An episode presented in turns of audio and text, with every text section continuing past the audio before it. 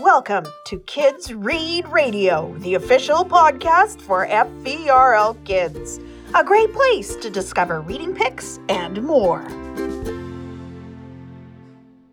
Hi, my name is Colin, and in this episode, I'm going to talk to you about the kids' graphic novel, The Space Race of 1869, for ages 10 and up. Humans first landed on the moon over 50 years ago in 1969. What if there was a world where people went to space 100 years earlier? This idea is what inspired Alex Alice's series called The Castle in the Stars that starts off with the space race of 1869. The story revolves around Seraphin, a young boy with an adventurous heart. His mom and dad are both scientists. When Seraphin was really young, his mom tried an experiment to prove if a mysterious and invisible substance called aether was real. She went up into the sky in a hot air balloon to perform her experiment, and it was a success. Unfortunately, she did not make it back down to Earth. Ever since that day, Seraphin has wanted to travel into space to find his mother. The art in this book is fantastic. It really draws you into the story.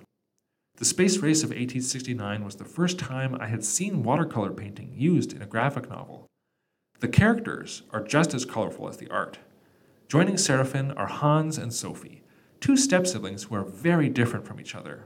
If you have ever seen any movies by Studio Ghibli, like The Castle in the Sky or Howl's Moving Castle or Kiki's Delivery Service, you will enjoy The Space Race of 1869. I really enjoyed the series because of how it captured the wonder of space exploration.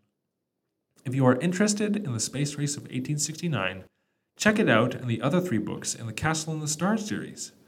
Visit your local Fraser Valley Regional Library to find them in print or hop on the Libby app to find them and check them out.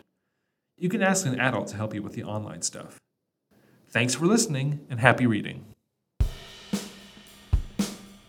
Thanks for listening to our show. We hope you found something great to read. Did you know you can borrow a telescope, a ukulele, or a spectrum? Go to the Playground tab on our website to learn more.